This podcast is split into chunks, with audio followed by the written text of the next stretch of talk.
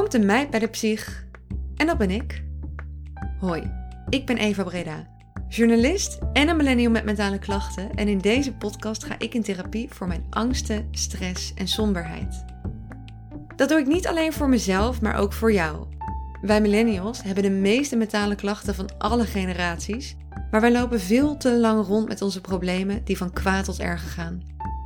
Tja, wij lossen alles graag zelf op en die drempel naar hulp, die is te hoog. In deze podcast sleur ik jou die drempel eens over en laat ik je zien wat er gebeurt in de behandelkamer van de psycholoog. Je volgt mijn levensechte therapiesessies en komt erachter dat het best wel meevalt, therapie. Vandaag luister je naar de vierde sessie.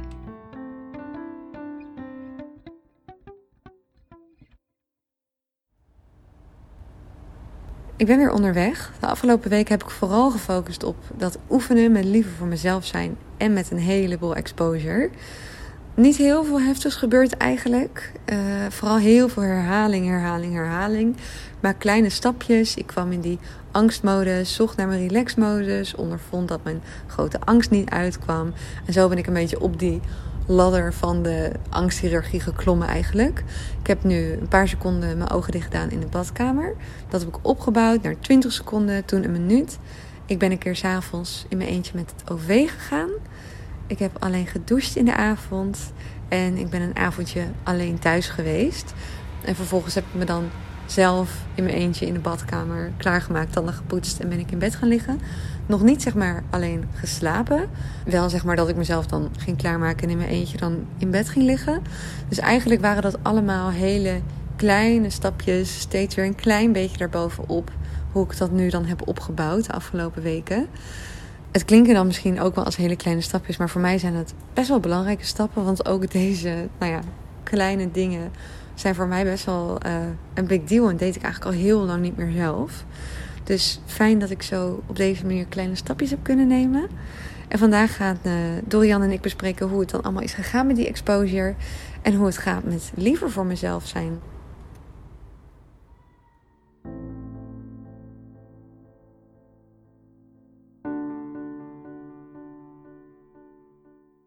Hi Eva, wat goed dat je er weer bent. Ja, hoe, um, laten we het even hebben over het oefenen.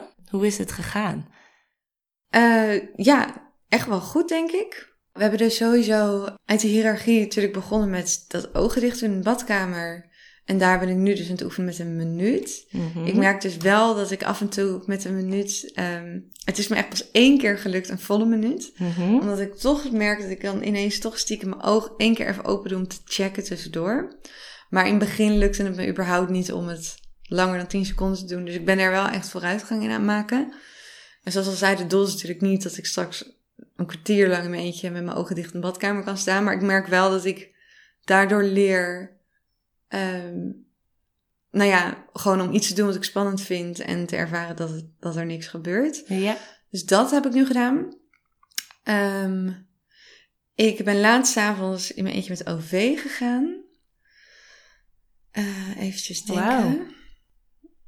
Ja, dat, en op zich, dat viel zo mee, want er waren wel wat mensen in de trein, maar toch wel gedaan. Dus dat was ook wel goed. Heel goed. Ik heb dus nog niet s'avonds in mijn eentje gemediteerd. Ik merk dat ik dat nog heel lastig vind. Ik heb dat mhm. wel overdag gedaan. Mhm. Om een beetje te oefenen, om te kijken of ik dat kon opbouwen. En ik heb nu dus wel, en dat was wel een grote stap. Ik heb nu wel twee keer gehad dat ik alleen thuis was uh, en alleen ben gaan slapen, zeg maar. Dus alleen me heb klaargemaakt voor bed en dan in bed ben gaan liggen en in slaap ben gevallen. En dan kwam mijn vriend kwam dan wat later thuis. Die was dan mhm. bijvoorbeeld bij vrienden of zo.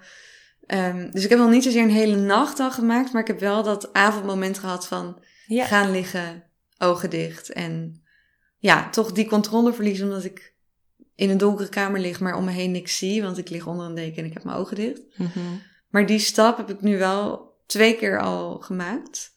En dat vond ik wel heel spannend, maar uiteindelijk heb ik dat wel uh, uiteindelijk ben ik wel in slaap gevallen, ondanks dat het heel spannend was. Voorheen, uh, ook wel goed denk ik om te benoemen, was je gewoon gaan wachten tot je vriend ja. thuis kwam. Uh, dus heel goed dat je nu zelf durft te gaan slapen. Ja, ik merk af en toe dat ik het nog steeds wel door. Dat ik dan, ik heb wel nog een keertje gehad dat ik dacht van, nou, ik wacht gewoon.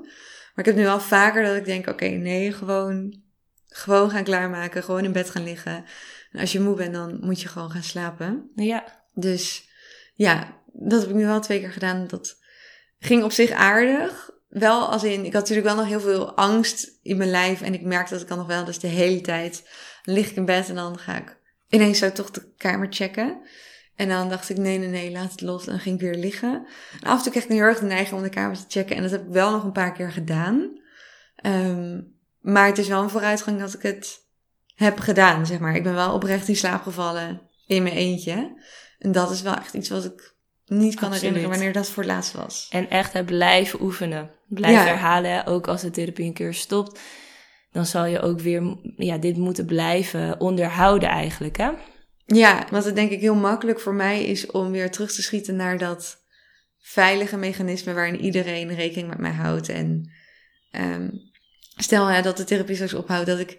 Het ligt voor mij denk ik heel erg op de loer om dan ehm, te stoppen met oefenen, want er is niemand die dat controleert. En Mhm. iedereen is toch zo lief dat ze rekening met mij willen houden. Ja, nou, lijkt me ook heel goed hè, als we ten einde komen van de therapie om ook een goed terugvalpreventieplan Ja, te maken. Ik noem dat altijd de stay on track plan, hè, omdat we niet de verwachting hebben dat je terug gaat vallen, maar ja, om wel op het goede spoor te blijven.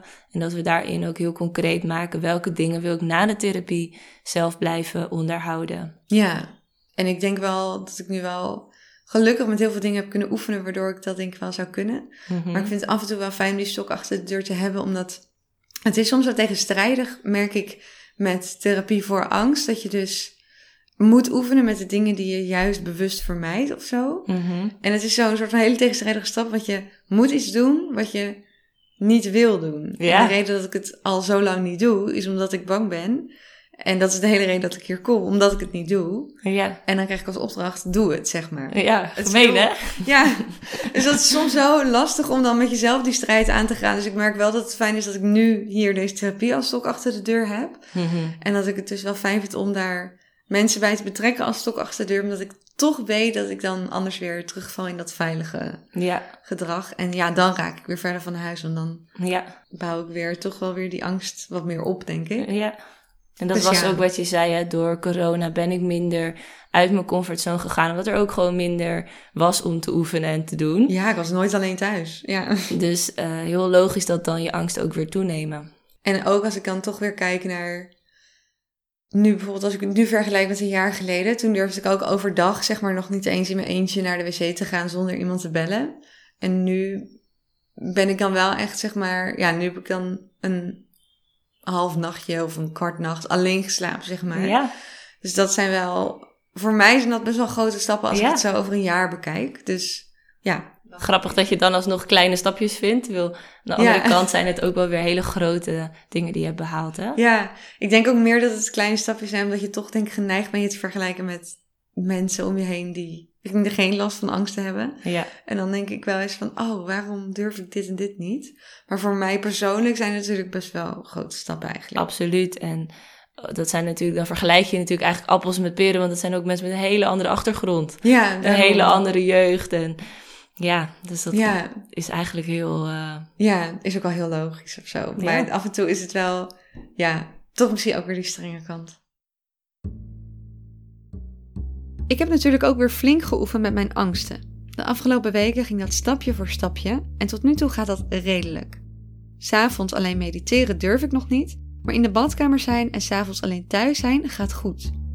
Ik ben nog steeds wel bang en zit nog geregeld mijn paniek weg te puffen thuis. Ik krijg nog altijd die hartkloppingen en hoge ademhaling die ik in het begin ook had. Maar één ding is wel veranderd. Ondanks de angst doe ik wel weer dingen. En zoals verwacht gaat dat goed en is mijn grote nachtmerrie nog niet uitgekomen. Op zich ben ik dus goed bezig, maar ik kan nog wel aan één ding werken.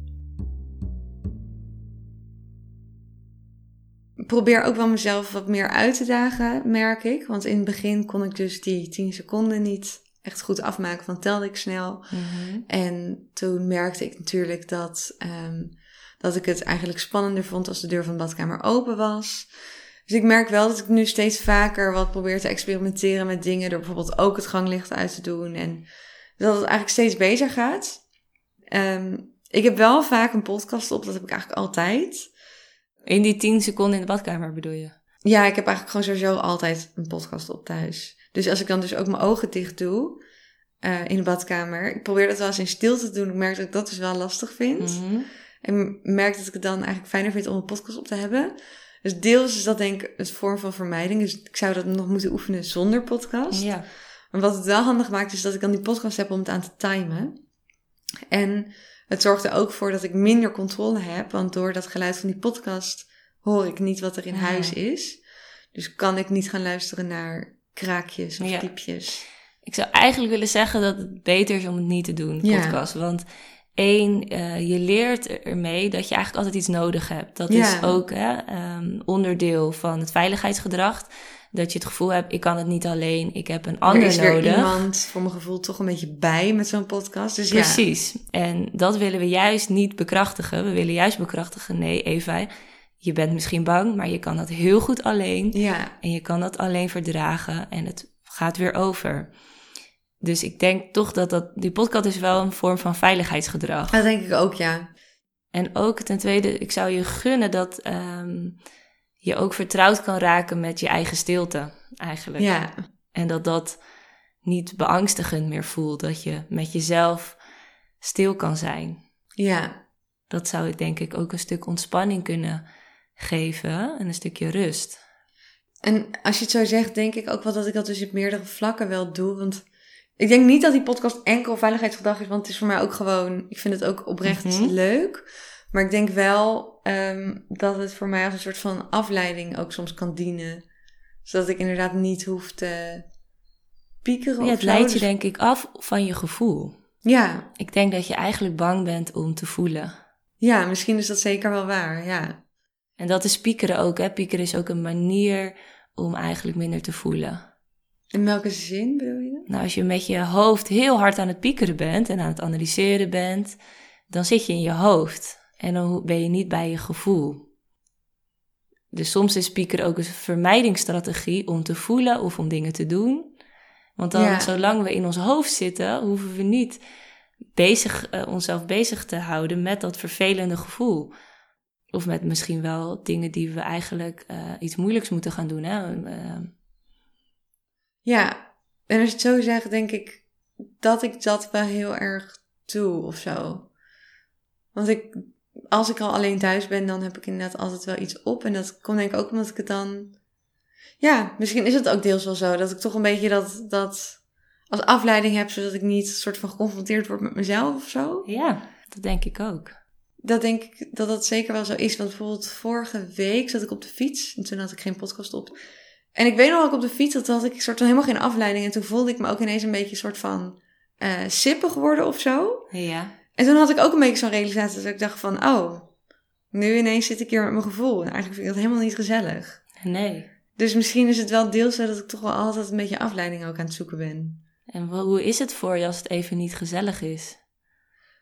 Nou ja, dat kan ik op zich wel aan. Maar ik denk toch dat ik liever niet geconfronteerd word met mijn eigen. Ja, weet ik eigenlijk niet. Ik wil nu zeggen eigen piekergedachten, maar daar confronteer ik mezelf continu mee.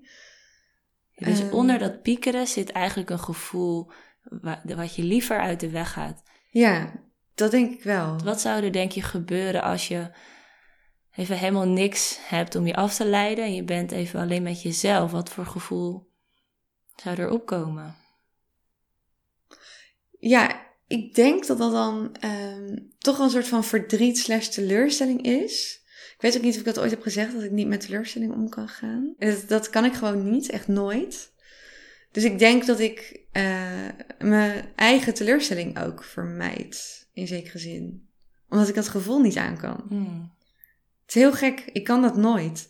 Als mensen ook teleurgesteld zijn, dat ik kan daar gewoon niet mee omgaan, met die emotie. Ook zeg maar, als ik, een heel gek voorbeeld, mijn vriend en ik kijken Formule 1.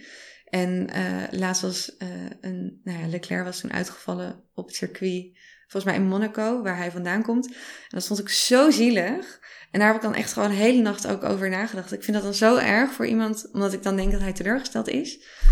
En dat zijn hele rare dingen die me bezig kunnen houden, maar die ik... Ik weet niet, ik vind teleurstelling echt heel moeilijk om te voelen ook. Hmm. Voel je het nu ook? Ja, heel erg. Kan je daar eens naartoe gaan of een beetje bij? Ja, dat vind ik wel lastig, want ik merk ook dat ik daar emotioneel van word. Mhm. Omdat ik dat gewoon, ja, Dan snap je dat? Wat, wat is teleurstelling voor jou? ja, ehm, Want ik kan me voorstellen dat dat vaak is gebeurd met je vader. ja. Dat je vaak teleurgesteld bent. Ehm, ja, ik vind gewoon teleurstelling altijd heel moeilijk, omdat dat zo nauw samenhangt met een soort van hoop en verwachtingen of zo. Hmm.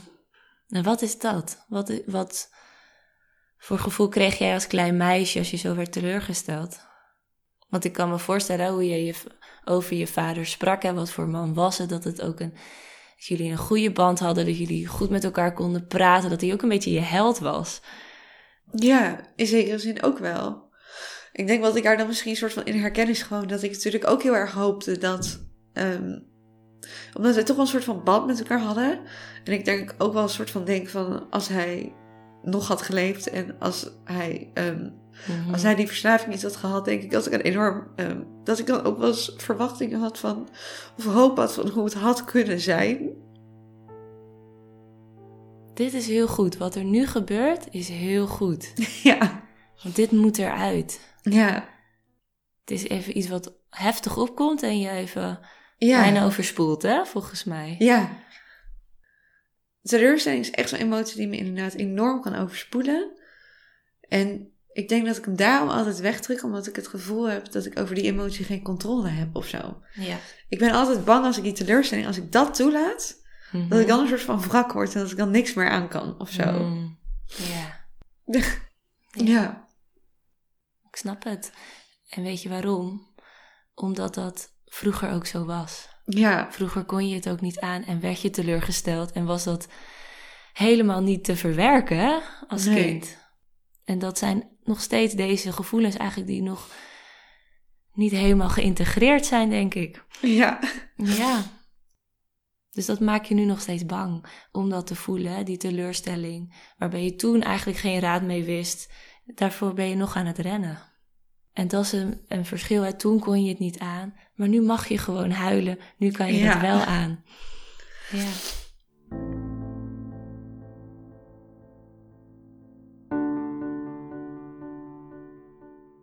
Ik denk dat dat ook eh, goed is om ook te gaan oefenen. Om de podcast wat vaker uit te zetten. En met jezelf even te zijn. En je aandacht even naar binnen te richten. Ja. Wat voel ik? En daar aandacht voor te hebben. Misschien voel je dan, kom iets tegen wat niet zo prettig is. En dat er even te laten zijn. En de oefening die ik je mee zou willen geven als je merkt hè, dat die neiging er is. Ja. Dat je die podcast dus niet opzet, maar dat je eigenlijk gaat inchecken bij jezelf, in je lijf. Dus je aandacht verplaatsen, niet naar je gedachtes, niet naar iets externs, maar even je aandacht richten Ja. op je lijf en inchecken wat voel ik nu. Ook al is het maar heel kort, want het is echt een hele moeilijke oefening. Ook al is het maar één minuut dat je dat doet, of een paar seconden, is al winst. Om dat Ja. te gaan oefenen en om vaker eigenlijk bij je lijf in te checken, wat voel ik, wat heb ik nodig.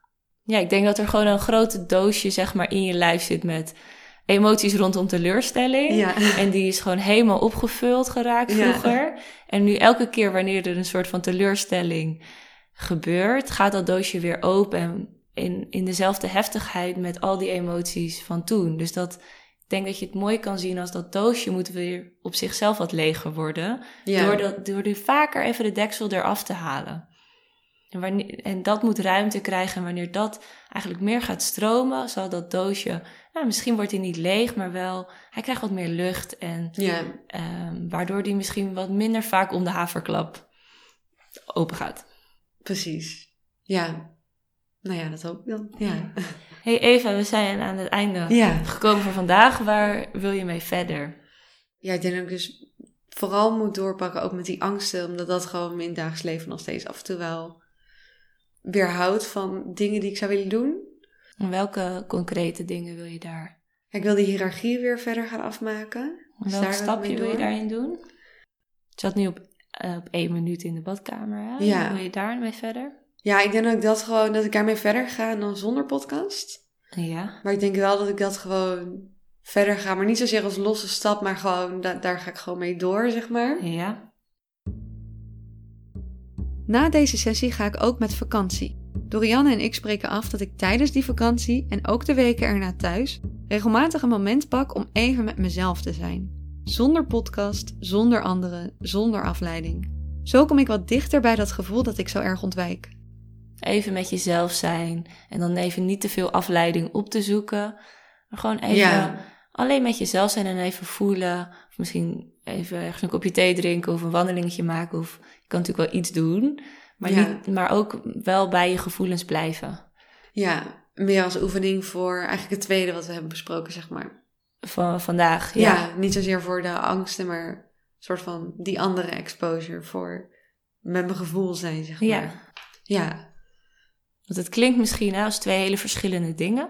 Maar eigenlijk is het hetzelfde. Want wat je leert is emoties aangaan en verdragen. ja, en niet vermijden. Precies. En Ja. soms is dat angst, maar soms is het gevoelens van verdriet en teleurstelling. Maar dat jij daar eh, mee bent, kunt zijn en het eh, kan eh, ja, doorwerken, zeg maar zelf, dat is heel goed. Ja, En bij de verdriet hè, is het wel adequaat en goed om hulp te vragen en steun te vragen. En bij de angst is het juist dat je leert, dat hoeft niet, want er kan niks gebeuren. ja precies. En ik kan dat zelf.